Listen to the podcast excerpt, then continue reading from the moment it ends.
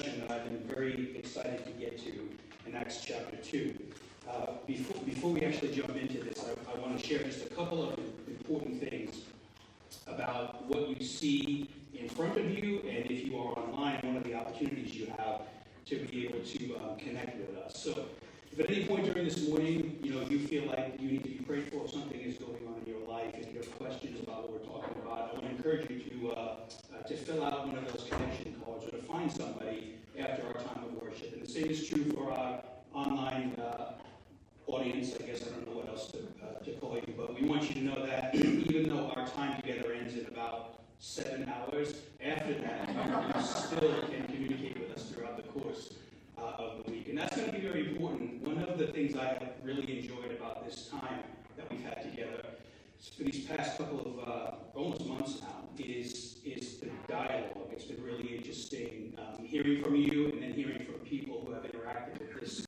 um, online. And so today we're going to continue studying Acts uh, chapter 2, verses 42 through 46. And we've been taking each week to sort of look at one aspect of what the church is and why it is important that through such a, a crazy time in our culture that the church continue to, to press on. In other words, there has never been a time in the course of human history where the church has not faced uh, mammoth obstacles. I, I, mean with a capital M.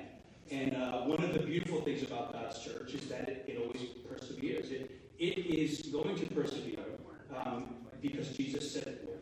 And that's true for our lives and Him also. And so we're coming at this, uh, at least for these, these early days in our new home, and our new facility, uh, while people are still, you know, uh, some folks are ready to be in a room like this, some are not. Um, I really wanted to focus on why it is important that we not forget, and maybe even in some ways um, refresh the significance of what the church is and why it actually matters. And so today, uh, we're going to continue to look at these aspects of what took place in the early church. And I give you my disclaimer every week that a lot of folks like to read what's going on here in Acts 2, and they, they sort of have this idea that the church at one point in history was a utopia. Um, and it, it, really wasn't. This church had its own challenges. Uh, as the church spread throughout the world, it had challenges. You can read every single book in the New Testament, and you'll find Paul both encouraging and, and challenging the body uh, to grow in some areas. And so, I guess in some ways, what I want to say is difficulty, blessing, success, failure, uh, trial, all of these things are, are normative rhythms, not just in the life of the church, but even in our own uh, personal lives. We probably all have stories of every single word that I just said. And God, in His amazing grace, uses these things um, to help us know and grow in Him. And so today, we're going to pick up in Acts 2, uh, 42 to 46. And I'll read this text again, and then we'll sort of center ourselves about or around the idea we're going to talk about. Uh, Acts 2, 42 through 46. They, speaking of the early Christians, devoted themselves to the apostles' teaching and to fellowship, to the breaking of bread and to prayer. Everyone was filled with awe at the many wonders and signs performed by the apostles. All the believers were together and had everything in common. They sold property and possessions to give to anyone who had need. Every day they continued to meet in the temple courts together. They broke bread in their homes and ate together with glad and sincere hearts, praising God and enjoying the favor of all the people. And the Lord added to their number daily those who were being saved. And so, over the past weeks, we have looked at a handful of these aspects. Uh, the first thing we discussed was that they devoted themselves to the teachings of the apostles. And in a quick summary, what that simply means is they had committed their lives to the story of Jesus Christ. This is what the apostles are the messengers of, the, of this, at least at this time in history, of this, this new message that has entered the world. And they then begin to take this message to the parts of the world that Jesus commanded them to in the very early chapter of Acts. Bring it to the world, in other words. And so there's a, a clear and significant aspect of this, this passage that we can never forget, and that is that they are devoted to, to a very particular truth, the truth of Jesus, and that matters because that truth informs every other aspect of how we understand uh, the church to be uh, and how we understand its function in the world.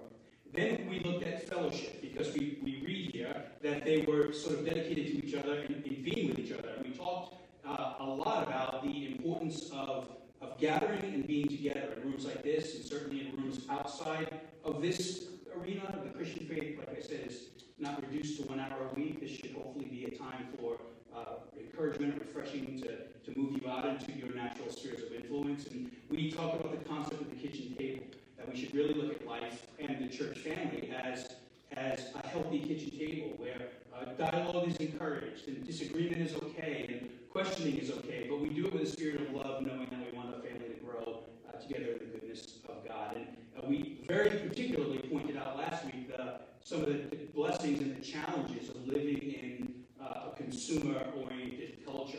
And this, this attitude, this sort of zeitgeist, the spirit of the age, is definitely having an effect on a lot of things. Any, any, any group of people gathering in any single way, that goes to like how you meet the church or how you shop. It's changed. This whole past eight months has changed uh, the face of the earth as we know. I even noticed last week that you know we talked at length about uh, the, the reciprocal need for healthy relationship. That it's a mutual partnership, particularly the church is referenced as a as a koinonia, a, a mutual family that that gives and receives. It's interesting now that I, I notice like there is no such thing as Black Friday anymore because all the Black Friday sales started like two weeks ago.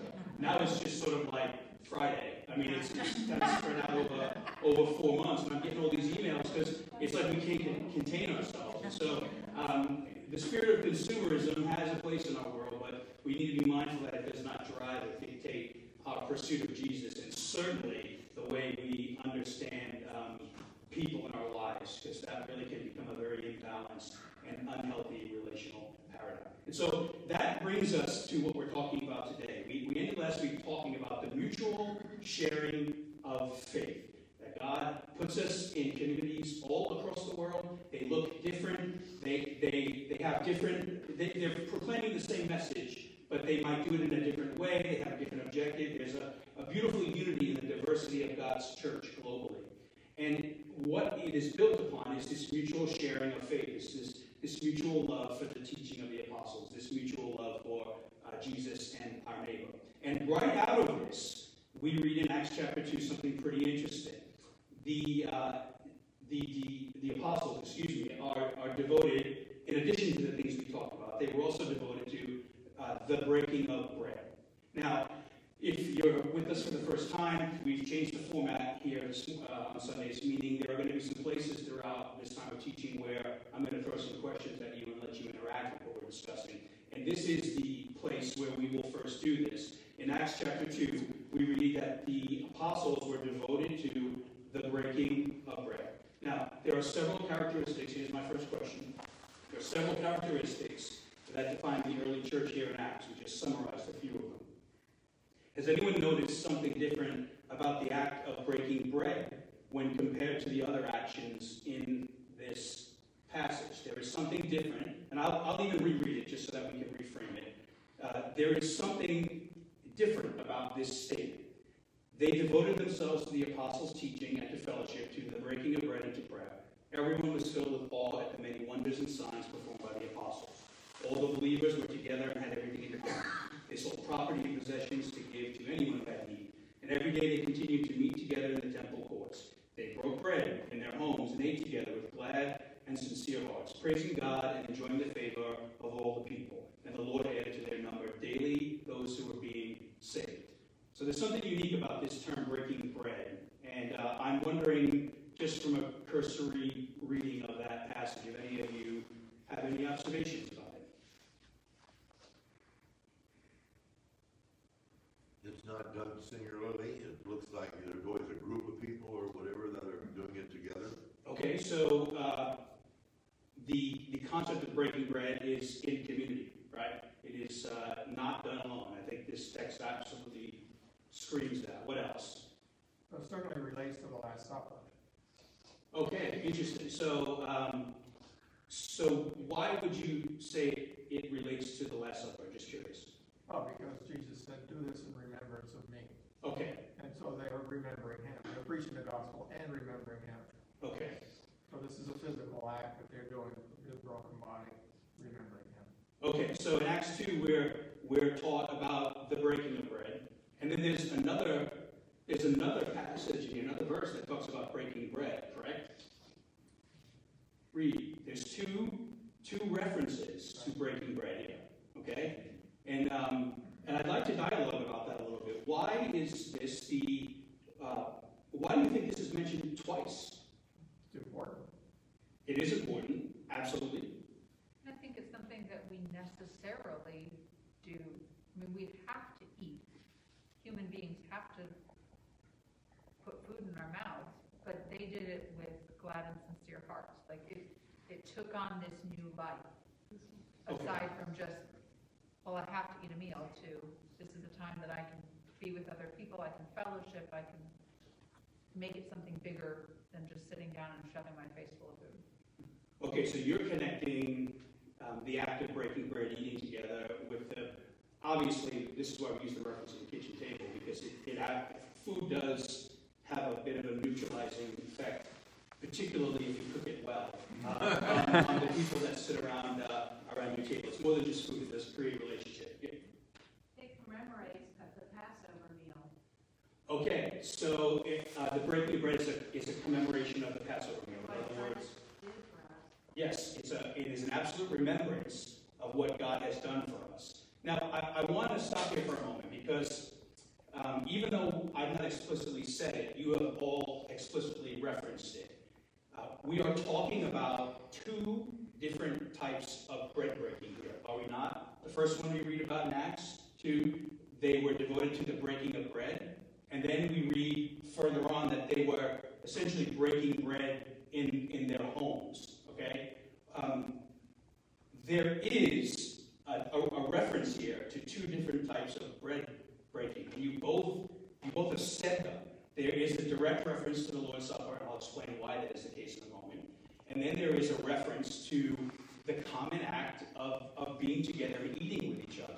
And I'm, I'm curious if you have a you know, phone pulled up or you have Acts 2 pulled up, can you, can you while, the, while breaking bread is mentioned twice in this passage, there is one thing that, that qualifies the first breaking bread as something different. Can any of you see what, what the difference is in the language uh, Luke uses here? They were teaching and fellowshipping together, which would indicate they were in some type of formal assembly.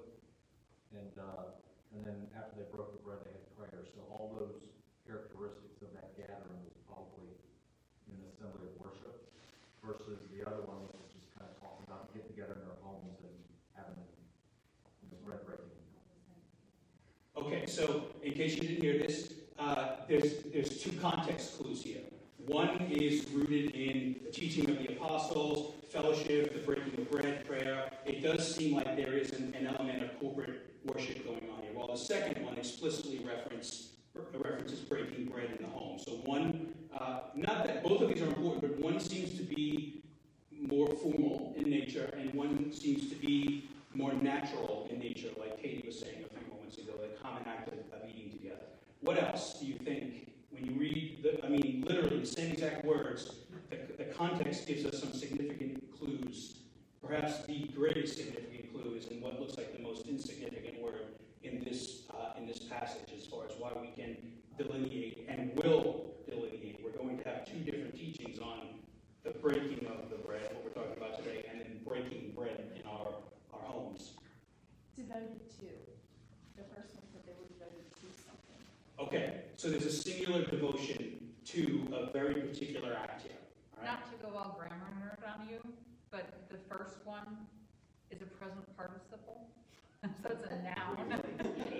There's a gerund being used, the breaking of bread, so it's, you've got an article the, and then, pardon me, I teach grammar on Fridays to our homeschool group. And then the second one is actually the verb, to, they're breaking, the action of breaking bread. So one is a noun, it's like referencing there is some sort of an event associated with it, and then the second one is they're doing it. Yeah, so, uh, so now we're going to get into some grammar, which is actually important. By the way, the, word, the word gerund, it, it always, I read it. every time I hear it, it makes me think of like, that's, that's something you call somebody in middle school. Gerund is a present participle verb form used as a noun. You, you're right, and we, we actually can, we can take all of that, which actually is relevant here, and simplify it down to the, the article. And by the article, I simply mean one of these things talks about the breaking of bread, and the other one talks about they broke bread. And in, there actually is such a thing in the Greek known as a definite article, and it, it, it qualifies, just like it does in English, something into a sort of a, a, very, it's a very particular uh, way of describing something. And so let me give you an example of this. Um, if I were to sort of like bring, like, let's just say we just met for the first time in the back and uh, Corinne was with me, my wife, and I said, no, it wouldn't be the best grammar, but I said, hey, this is Corinne, she's the wife, right? She's the wife. That would imply that she's the wife, like my wife. But if I said, this is Corinne, a wife, uh, that would imply something very different, right? Um, a wife, uh, if, first of all, she was a wife, I'd probably have a television show on the Discovery Channel. My own reality, my own reality TV show, something like, you know, um, Pastors in Polygamy or something like that. But anyways, the, the point is that that little word, right? You take away two letters, the A, uh, and A, and, and it's, it's two dramatically different meanings. One refers to like singular this, the other refers to a plurality of something. And so when you start to layer all these things together, it becomes very clear that this first type of breaking bread, it's not breaking bread, it's the breaking of, and depending on what English translation you're reading, some of them will actually put of the bread again. And the idea here is that this is a reference not to eating meals together. That comes later. That's a, a natural part of Christian fellowship. But this is a reference to the fact that there was connected to the teachings of the apostles, and part of their fellowship was what we call today the Lord's Supper or communion. And that's really, really important because you have both of these things present in this passage. That part of what makes the church the church is that they are they are doing, we know now, right, because of the Gospels, they are doing something in remembrance of Jesus. Uh, the breaking of the bread, communion, which we will celebrate today in a very different but, uh, way. For the first time since we, you know, since the whole thing went down, we did communion very differently. And when we get to that point, I'll explain how we're going to do it today. Uh, and I thought it rather fitting that on the day we actually talk about communion, it being so central to the life of the body of Christ, that we actually sort of inaugurate it together um, physically here in this room. And for those of you that are at home, um, you know, join us in whatever way uh, you can. And so, so this is interesting. Uh, it's referring to two acts, and what I what I like about this is that it actually further solidifies what Jesus says. That that part of the lineage, the reason the reason we do what we do, there's a why behind this. There is a direct uh, reflection on who Jesus is and what He has done. And that reflection, no matter how many thousands of years we get away from the centrality of the cross in our lives and the text in the Bible, it's meant to be at the epicenter of who, of who we are when we understand our relationship with Jesus. And so let me, let me sort of ask another question now, since I think at least we've clearly delineated that this breaking of bread is not talking about eating supper together. This is talking about the act of the Lord's Supper or communion. Um, why is it important that we take communion as Christians. There is to do this in remembrance of me. So we can we could simply say this is a, command. And uh, anytime Jesus gives us a command, we could absolutely just take the authoritarian road and say, well, he told us to do so. And we would be correct in that. But I want to I want to sort of massage the heart a little bit today and ask why why do we think that it is important to remember this?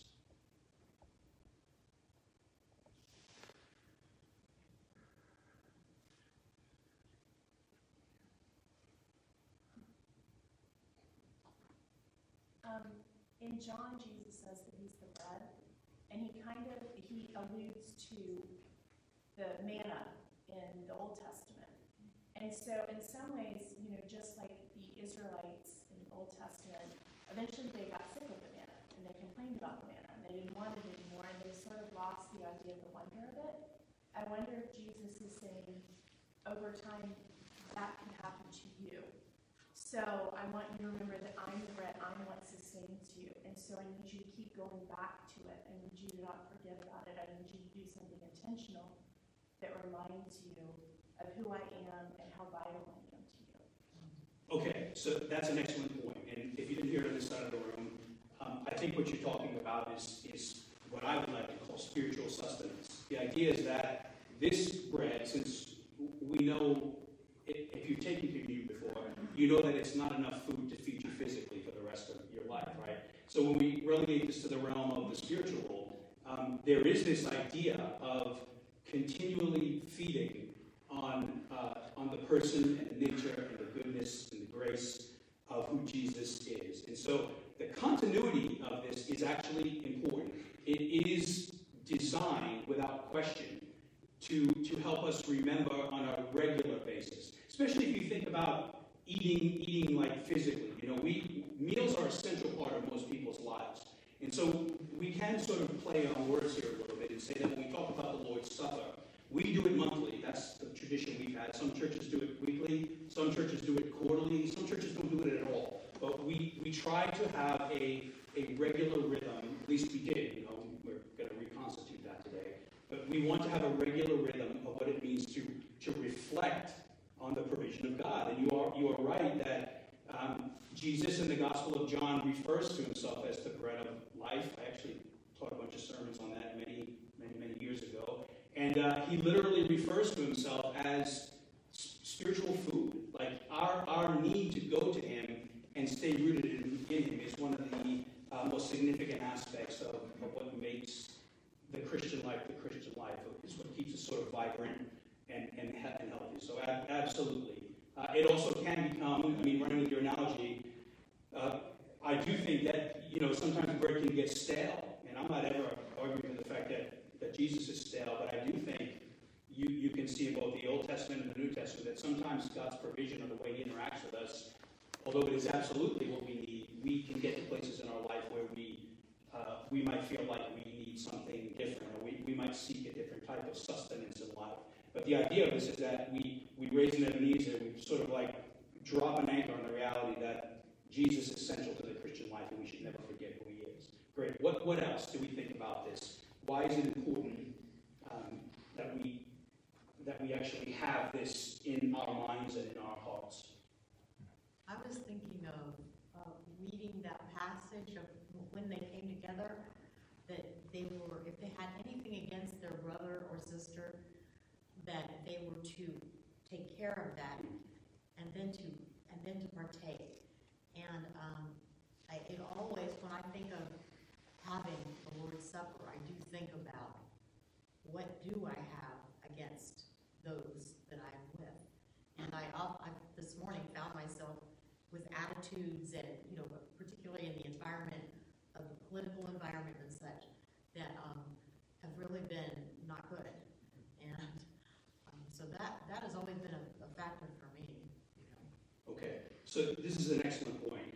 Uh, what, what's being raised, one is mentioning that communion, right, taking of the Lord's Supper, is meant to be a point of, of introspection. Okay, uh, and when we when we actually read further on down the line as we get into the epistles, Paul literally tells us that uh, some of what you just mentioned precedes the Lord's Supper, meaning we should evaluate who we are or are not in Jesus. We should confess our sins to God and address the bereavement we might have with our brothers or sisters. The, the idea, if you think about this, if, if we're talking about do this in remembrance of me, the cross, the cross is the ultimate agent of reconciliation. And so, between God and man. And so, if we're to if we're to take it regularly, it should actually have a real world application. And one of the one of the things that uh, I believe the Lord's Supper is meant to reinforce, and keep in mind when I say this, I don't mean we should only do this when we take the Lord's Supper.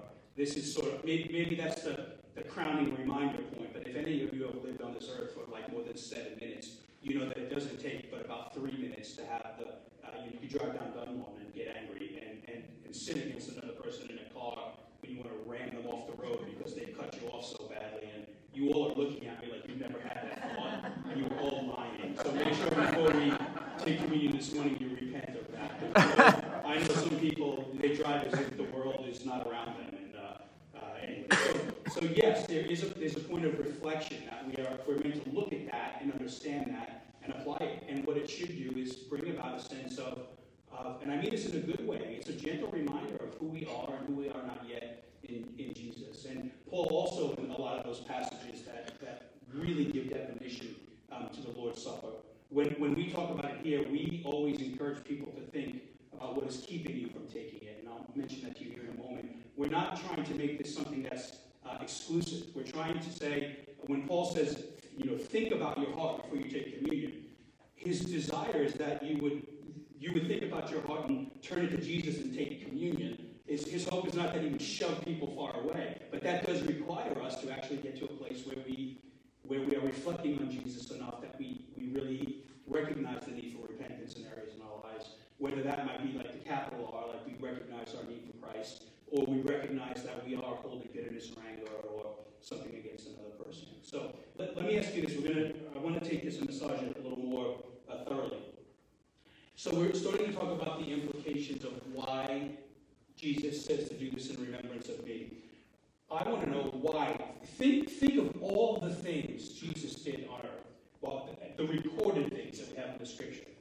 Out of all the things that he said to do in remembrance of him, he picks this. Think about your own life. Like, if you had one thing to say to every person you knew, like, when you remember me, when you think of me, let it be it, this way, okay? Think, think about that in your own life. Maybe, maybe some of you would say, well, you know, I tried to be a, a really hard worker, or I tried to be a you know, really good parent, or a sibling, or what, whatever it is, the thing you want to be most remembered for. Jesus is like, as we get into his, his last words, which we're pretty, pretty much on the precipice of, he's having this supper with his, or at least um, recounting what's taking place that Luke is talking about. He's having this supper um, with his uh, disciples, and they have no idea that he's going to the cross. They have no idea about the, the sort of metaphorical language he's using in that meeting. They just think they're having another supper with Jesus, and then within 24 hours, the world changes dramatically for all of them. He's hung on a cross, and they're, they're running for their lives. So, of all the things Jesus said, uh, or Jesus could have said that we could remember him by, why do you think it is significant that he says this? Do this in remembrance of me. It's a direct refre- uh, reflection of his life, his, his, uh, and his death on the cross for us. Why is that important?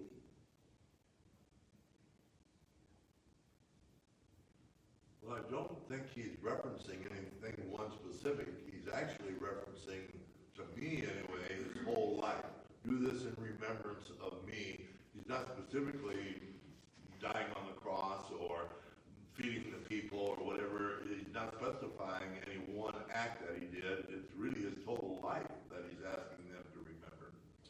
Yes. Uh, so if you didn't catch us on the other side, you, you are right that when we talk about doing, when we talk about following Jesus, I like to say his death, burial, resurrection, and ascension. Like those are four big words, but that's pretty much the life of Jesus. And there is no question that uh, a life that is pursuing Jesus should learn from each one of those things and, and apply them in life. But this is actually a statement connected to, to his death. That doesn't mean that he's excluding his life, uh, what he's done. And, and we can obviously make an argument, a very strong one, that part of his life was, was his death on the cross. Here, when we, like when we take communion in a moment and we read from Matthew, uh, it's literally referring to his broken body on the cross and his spilled blood. And so there, there is no doubt that um, a statement like this certainly does encapsulate his whole life. But for some reason, he drills right into this, this centerpiece. Um, I love how of, a, a guy I read a lot of antique writing calls this, it's Jesus is sort of like the, the, the climax of the covenant. Like everything in the Old Testament is pointing to the cross, and everything that happens after the cross is pointing back to it. Slammed in the middle of the story of God is this is this act. And, um, and I'm just curious why, why he would bring greater attention to that. Not that these other things are not important. Don't hear me saying like, I'm not trying to lessen them. I'm just trying to, to bring sort of an illuminated, um, like, there's something different about this, he says. This is what you will remember me by. Well, it's the death and the resurrection is what our Christianity hangs on. It's what everything about our faith hangs on.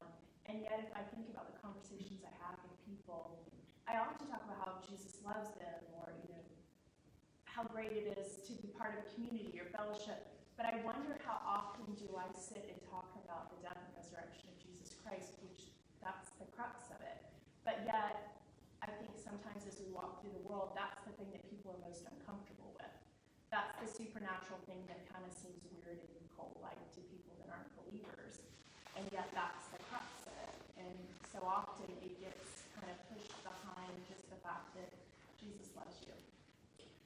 Yeah, so that's a really interesting point, is that even, um, uh, even in proclaiming that Jesus loves you, which is true, uh, one of the ways, and we might even argue the ultimate way he shows his love, is by being willing to, to take our sin on the, on the cross, right? I mean, this is, it's, it's not a very touchy-feely kind of love, it's a, a rather brutal one, actually, if you understand the Roman crucifixion process. But it's, it's pretty astounding that any, any comment we make about Jesus can be traced back to his life, obviously, but can sort of find its ultimate culmination in the, in the cross. Truly is the epicenter of, of all life. So um, I say this a lot. Think- think of it from this angle. Uh, sacrificial living. Can we tether this to the cross? How? How do we tether? When when we say we should be thinking about our neighbor and sacrificing for others, in this text, obviously, they were meeting each other's needs. What, what does the cross inform us, or how does it inform us The sacrificial living? Because Jesus was the greatest sacrifice, and it all, it all goes back to God's love for us. That's why he gave that sacrifice. And we should emulate that sacrifice, that sacrificial life that Jesus died for. A- Absolutely. I mean, on the cross, we see the ultimate, this is Bruce Waltke's language, not mine, but we see one who disadvantages self for the sake of others, right? That's the nature of the cross, is Jesus, um, there's not a whole lot of benefit that comes out of the cross, except for his fidelity to God and, and his love for us. Those are significant things. But if you look at this in a purely consumeristic, transactional way, it doesn't, it doesn't make any sense. Like, why would somebody own a problem that isn't, isn't his? And this is, again, where we see that there is a, there's a, a compulsion from Jesus to, to love us in a way to where he, he, he is the agent of reconciliation between God and man. That should absolutely, um, that doesn't necessarily mean that we'll give our lives for Christ, but it does mean that we should be giving our life for Christ. Does that make, make sense, the distinction there? Like, um, I actually think it's probably a little bit easier to to die for Jesus than it is to live 60 or 70 years for him on earth. That's just my opinion. You may disagree. And I'm going to do this when you tell me that, right? I mean, you think about it, right? Like, death comes quick. Now, I'm not saying it's not bad, um, but then there's the idea of like eternity with God. But following Jesus for our whole lives, that, that can be very um, uh, beautiful and painful and um, a struggle and a challenge. It's a joy, it's a blessing. Uh, but it, there's a mixed bag of emotions that often come with pursuing Jesus for the rest of your days. And so, uh, so you're right, sacrifice. It, absolutely, we find its, its root, at least its climactic root, in the, in the cross. Uh, what, what about some, some other attitudes? This is the last thing I want to talk about before we actually take communion. But think, think about this. We're, we're trying to connect the dots between doing this in remembrance of me being far more than some set of rote words that we, we state uh, or some mechanical action that we do. Uh, it actually is meant to shape life. It's meant to shape our spiritual life and our physical life. So, what are some of the, the attitudes and actions that, that should arise out of a life that truly is doing this in remembrance of Jesus? What, what types of words and deeds or heart attitudes should we expect to see? And I'm using that word expect a lowercase e. There's no utopian expectation here.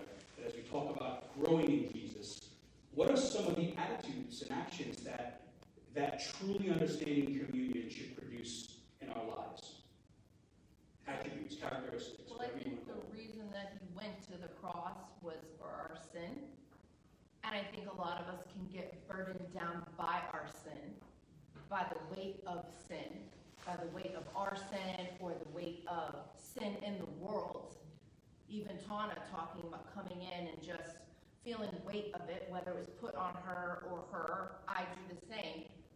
It's a reminder that like, we don't have to pay the price, it's already been paid. That's not saying we get to sin even more. Like the Bible says, the freedom doesn't give us the freedom to sin more, but it's a reminder, it points us to the point of it all, the crux of it all. Our sin has been paid. We don't have to bear the weight of it. We now get to obey, not because we have to earn our salvation, like some religions. We get to obey. We get to grow and mature in Christ and sanctify ourselves, or let Him sanctify us, because of, there's freedom. I think there's a difference in other religions when you've got to earn your way into heaven versus our way's already been paid. Now, because of this, we are given the wonderful opportunity to serve Him. So I would say sin. I mean, that's a huge one. You don't have to wear the weight of it anymore. Sure, and you know, you can see this, this idea of, the cross's current application in our lives. It, it deals with sin past tense, like when we, when we finally come to the place where we recognize that we are a sinner and we need Christ. But then there's also the application of what this can do in our lives on a daily basis. And I heard it put, I, I thought at least in a very articulate way many years ago, that um, the cross addresses the, the power of sin, meaning, like, as far as we, when we read the Bible, like, sin is defeated on the cross, but its presence still remains in, uh, in the world and in our lives. And so it's one thing to live in a world where, where sin is present, it's another thing to be bound under its power. Um, one, one of those words, presence, simply means that you have a new set of eyes to look at things through. And because you've because you've experienced the great grace of God on the cross and have recognized the tragedy of sin, and how it can wreck our own lives and others, uh, and how it bereaves the heart of our God, and how He gave His Son for it, it actually allows us to distinguish that we don't carry that burden alone. So there, there truly is, I'm not trying to argue for cheap grace or an abusive type of grace here, neither am I arguing for any type of legalism or moralism, but there's sort of a sweet spot in the middle that allows us to recognize that the yoke of Jesus is light for those who who follow him. And uh, you had in the first century world a lot of religions, religious standards that were literally killing um, people attempting to follow God. And this is what Jesus liberates uh, folks in part from. He also liberates us from the, the power sin, meaning there is a greater power that lives in us now um, through his, his Holy Spirit. So it's very significant that, uh, that we don't just see the cross as a past tense event. We recognize it as a, a present day, immediate, every single moment of life event. What, what else? What about attitudes? Like um, when, when I think about this, um, humility comes to mind. Uh, you know, my goodness, when, when you think about Jesus' death on the cross and, uh, and, and how he's lived for us and died for us, it's, it's funny that one of the more common attitudes in culture, particularly in, in some uh, brands of Christianity, is, is arrogance. And I find that to be deeply ironic that, uh, that a recognition of what God has done for you breeds arrogance, almost as if you believe you've done something uh, for, for, God. So I'm, I'm, curious, what about gentleness or, or, or humility? Do, do we think, uh, or empathy, like when we really understand the cross beyond a theological discussion, when it actually begins to affect the, the layers of our hearts, it should deeply begin to affect the way we understand our own lives and our lives um, in relationship with other people. Can you think of any other maybe tangible acts or ta- tangible words or deeds that that the, uh, a life focused on the remembrance of what Jesus did for us how, how that shapes life? An attitude of thankfulness. Okay, thankfulness, right? Um, even in a world where where maybe we don't, you know, the economy of thankfulness in our world is is very different. And some people might have an awful lot to give thanks for, and some people might feel like they don't. But the beauty of the cross is, at the very least, I always say this every Christmas, at the very least, and by at the very least, I really don't mean at the very least, any, any person in Jesus can recognize that God the Father, my goodness, has, has poured his love out for us. And that is the root of all thanksgiving. That even if the world gives you nothing to be thankful for, uh, in Jesus you, you can be thankful because God is He's given you his best, is all. Absolutely. What else? A couple of others. I think the, uh, there's a little bit of, uh, I don't know, spiritual significance to the communion where you go through the act of taking the communion, gives you the idea that Christ is indwelling in you, indwelling in the Holy Spirit. And I think that there's a certain amount of strength that you get, strength and comfort that you can draw from it. because it does remind you that the Holy Spirit is within you. Yes.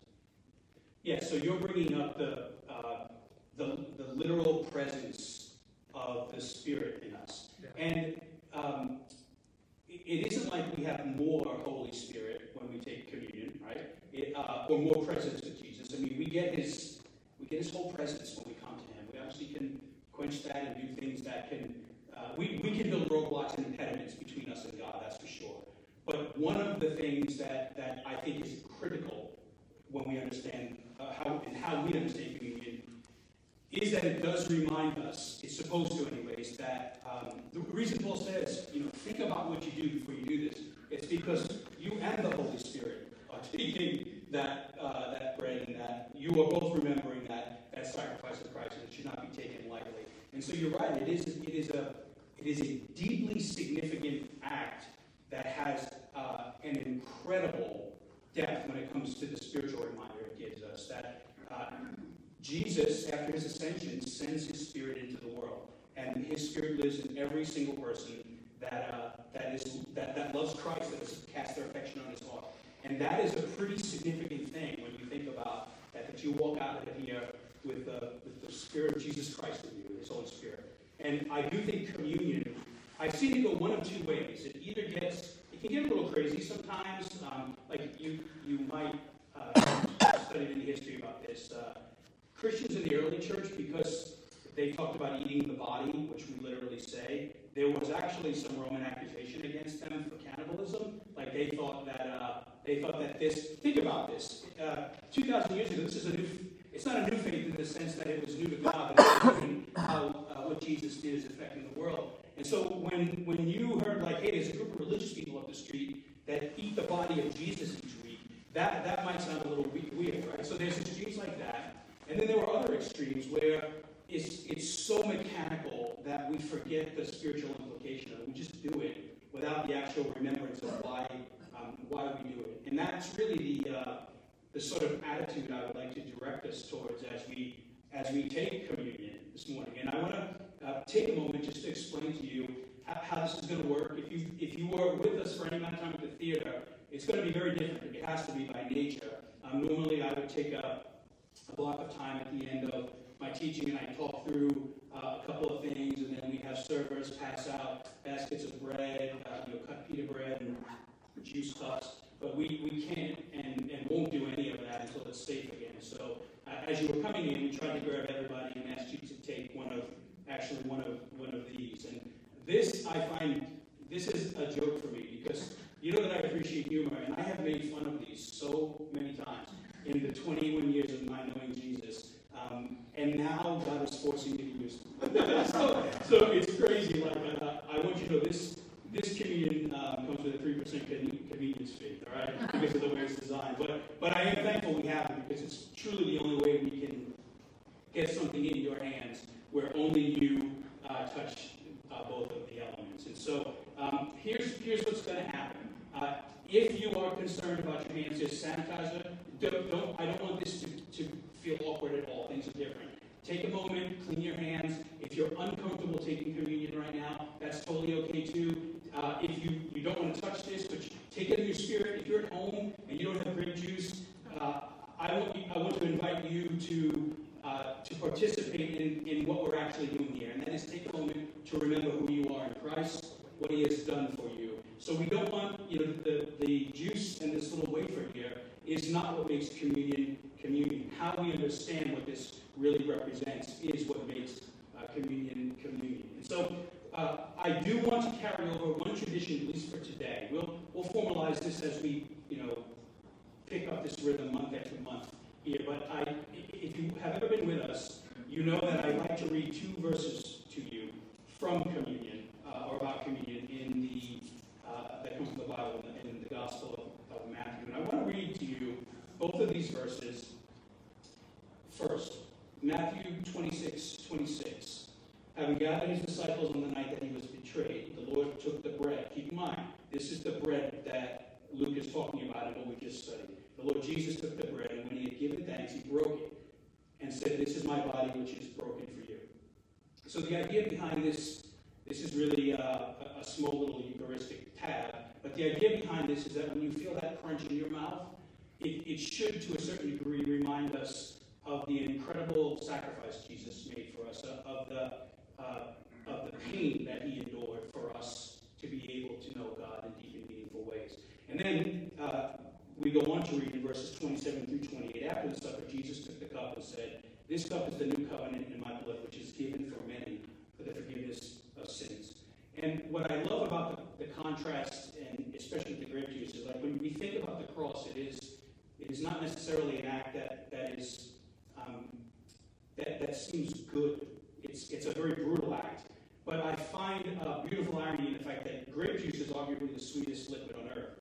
And that's how I want you to think about this. Uh, remember the, the body of Christ that was broken in blood for our sins. But, but think about the, the sweetness of that grape juice as you take it, because that is truly, at, at the end of all days, this is how God has viewed the sacrifice of His Son, as He created this amazing opportunity um, for us to be in a beautiful, right, and meaningful relationship with Jesus. And so, what, what we're going to do now, Abe, if maybe you just pick your way up here and strum a little ditty. Uh, what we'll do is, I, if you do not have a little cup, uh, just you can just sort of wave your hand and somebody will run you one. If you do have a cup, I want to invite you to read the Apostles' Creed with us. This is a tradition in our church, and you will find it on your song sheet. Uh, in a few weeks, you'll be seeing these most likely on very large TVs to the left and the right of you. But uh, we, as a church family, always recite the Apostles' Creed together. These are the, the tenets of the Christian faith. And keep in mind, these are not just uh, theological ideas, these are truths that really reveal the heart of God uh, and, and His love and His care for us. And so, uh, if you are comfortable, you're not obligated to at all, but if you are comfortable, what I'll do is I will lead us in this uh, reading, and we'll read it together corporately, and then I'll give you some final instructions on, on how to take communion. The Apostles' Creed. This is on the second, the backside of your uh, worship sheet. I believe in God the Father Almighty, creator of heaven and earth.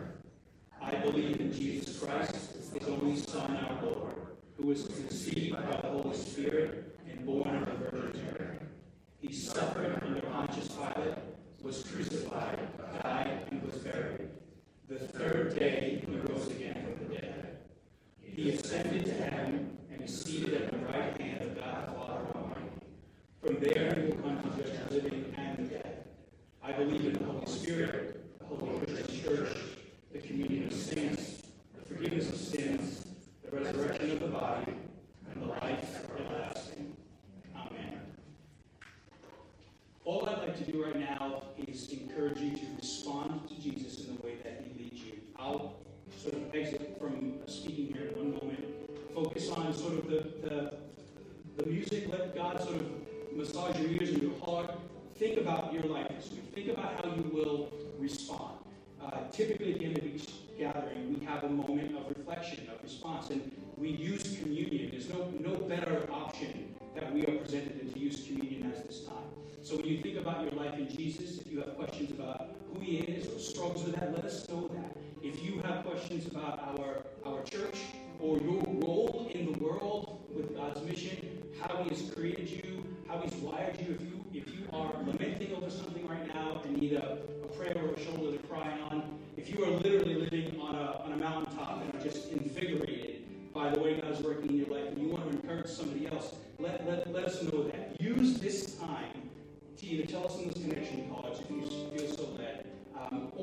God speaks directly to you, to, to really follow Him wherever He takes you.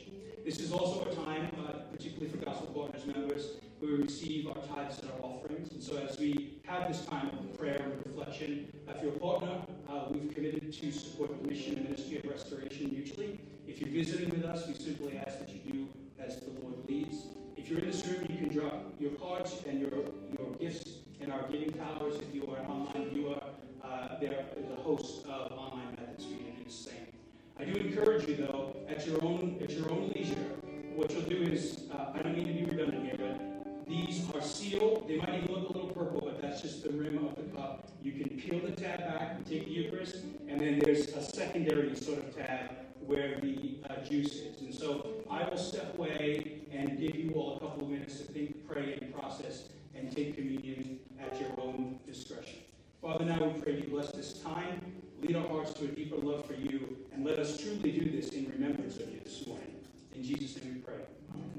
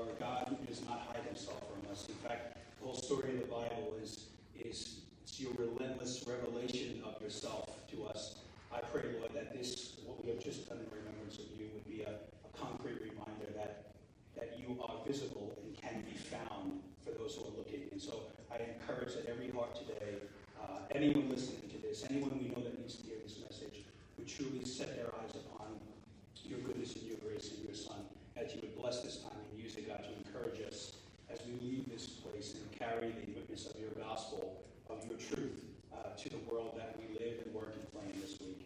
In Jesus' name we pray. Amen. If you would, uh, please stand with me.